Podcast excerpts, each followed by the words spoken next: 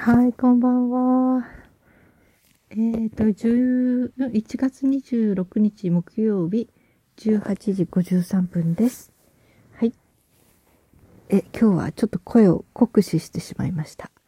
そんなんでなんかあんまり大きな声が出せないんですけど。はい。え、ちょっとね、カラオケアプリの方で、もう自分のね、えー、なんていうかな、楽しみのために目標設定して、だいたいえ、90点以上採点でね、にするのを目標にしているんですよね。そしたら3年間に歌った曲で90点以上になったのが、まあ、500曲くらいになってんですよ。で、えー、本当はね、今日500曲目を上げるはずだったんだけど、500曲目やったーと思って、それをアップした途端に気づいたんですね。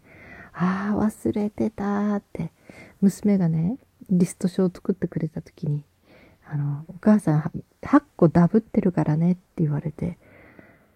そっか、じゃあ8個足りないんだって、要するに私とすれば、同じ人の同じ曲は、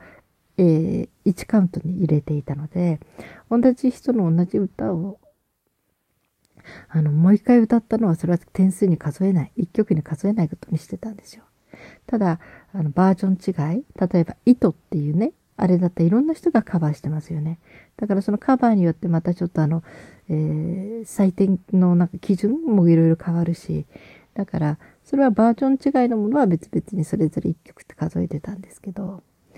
で、今日の段階で8曲足りないと気づいてね、今日ダイアンだし、いやー、なんかすっごいショックでね、せっかく今日ね、自分としては記念の日にしようと思ってたのに、とか思って。で、どうしてもね、なんか悔しくてね、悔しいのはね、忘れてたことですね。うん。8個足りないっていうのはだいぶ前に言われて書き留めているのにちゃんとね。うん。それなのに忘れていたということが悔しくて、なんか、いや、何この健忘症とか思ってね。まあそんなんですっごい落ち込んだんだけど、ふと、え、これを、よし、あと8曲教授にあげればいいんでしょ？って思ったんですよ。そんなちょっと相当無理なことなんですよ。うんえー、まだね、90点以上に上げたことのない曲を8曲90点以上にするっていうのは結構簡単なことじゃないんです。でもまあやってみるしかないやって思って、で、とうとうね、えー、今日は6曲、だいたいそれを入れてたからだ。うん。そうだね。6曲90点以上にしたんですね。したら喉が枯れてきて。で、ほんと娘なんかはね、そんな無理しないでゆっくりゆっくりやればいいでしょうとか言うんだけど、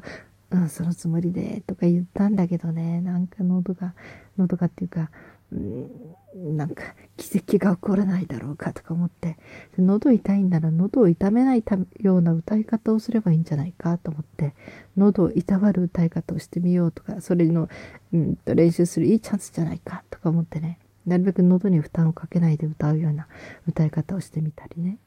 本来は喉が痛くなるような歌い方は喉に良くないし、これはとっても良くないことなんですよね。だから、喉に負担をかけずに、えー、共鳴というかな、響きを使って声をね、大きく聞かせるというのがね、本当はいいことなんだけどね。はあ、だから残すとこあとね、今日はね、残すところっていうか、あと2、3曲なんですね。どうしようかなって。それ歌ったらもうここで喋る喉ができなくなっちゃうから、先に喋っちゃおうと思ってます。今日中にあと2、3曲は難しいかなとか思いながらね。うん、よく喉、声が出ないっていう経験私あんまりないんですけど、よくうちの父がね、87歳で、えー、亡くなったんだけど、うんと80歳ぐらいまで教壇に立ってたんですよ。あの、私の家の学校の、で、えー、色彩の講義をするためにね、うん、そうするといつもね、あの、授業の前にはね、声が出るかなってすごく心配してました。1時間喋り続けることのできる喉。うん。だからなんかね、ああ、本当に声が出なくなる時って来るんだなーって。でまず実感としてはわからないんですね。ただでもこうやって喉を酷使したりすると、えー、ああ、こんな感じでだんだん出ていかなくなるのかななんて思いたりもしますね。それとあるね、声の専門家の人に聞いた話なんだけど、歌うってことはすごく本当は、ね、よくみんないいことだって言いますよね。健康にも心にもね。心のストレス解消にも。ただ、プロ、本当に歌を専門にしている人は文字通り命を削って歌ってますっていうんですね。っていうのは、歌うための専門の器官っていうのは人間の体の中にはなくて、歌うところは食道、物が食べたり、物を通していく器官でもあってね。うん。あの、ある意味ではとても危険な区間。そこに何かが詰まると窒息ってこともあるしね。だから、そこを借りて歌ってるわけで、そしてこの喉っていうのは、っていうか声っていうのは、もういろんな体のものに関わってくる。うん。ね私もポッドキャストで何回か言ってるけど、あの、あだったかな、かだったかな、かかな。その文字を発音できなくなって、なんか変になってきた時って、なんか心臓かどっかの方に、なんか炎症、なんかあの、えー、故障じゃないけど何かが起きてるっていう、なんかそういうのがあってね。それで、そういう発音する人がいたので、ちょっと病院行ったらどうですかって言ったら、いや、すごくまあ、早めに来てよかったですってお医者さんに言われて、でも、早めだったからすぐ治療ができた。実際その病気にあそっちが悪かったんですね。そういうふうに、えー、声にいろんなものが体の症状が現れる。うん。これはもう当然のことって言ってましたね。すべてその声の専門の機関があるわけじゃなくて、体のいろんなものを借りて歌ってるわけだから、声を出してるわけだから。だから、本当にもう、えー、ものすごく負担をかけるんですって、人間の体に歌うということは。だからそれをもう一日中やっている専門の人は、文字通り命を縮めて、だから、オペラ歌手の人とか、本当に専門に歌ってる人は割と長い、あの、短命の人が多いらしいですね。うん、なんかね、声を出すってことがそれほど体に負担があることかっていうのは私全然知らなくて、まあ、歌うことはなんでとにかくいいことで、声が枯れちゃったらそれはダメだっけ、その時はもうしゃあないけど歌えなくなる。ただ体に悪い影響があるとは思ってなかったんですね。でも、あの、その声の専門家の人の話によると、本当に声を、声っていうから歌うという行為はものすごく負担がかかります。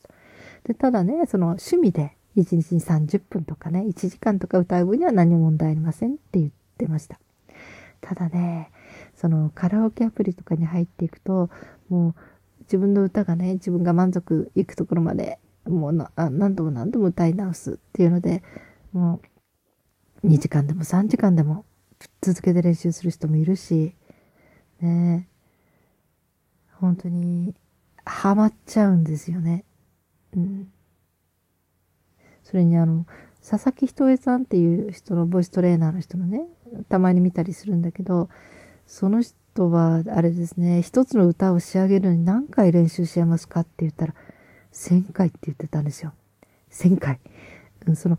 えっ、ー、と、すべてのは、フレーズを歌うんじゃなくて、ワンフレーズだけの練習にしてもね、そういうふうにその、1000回のチェックっていうかな、し直と、やり直しをするというね、ワンフレーズを一つ数えてね、もうね、一つっていうか、一曲歌ってそこに何フレーズあったかじゃなくて、うん、一曲歌っても一回だし、そのワンフレーズ、どうしても音の取らね、ワンフレーズを何度も練習しても、うん、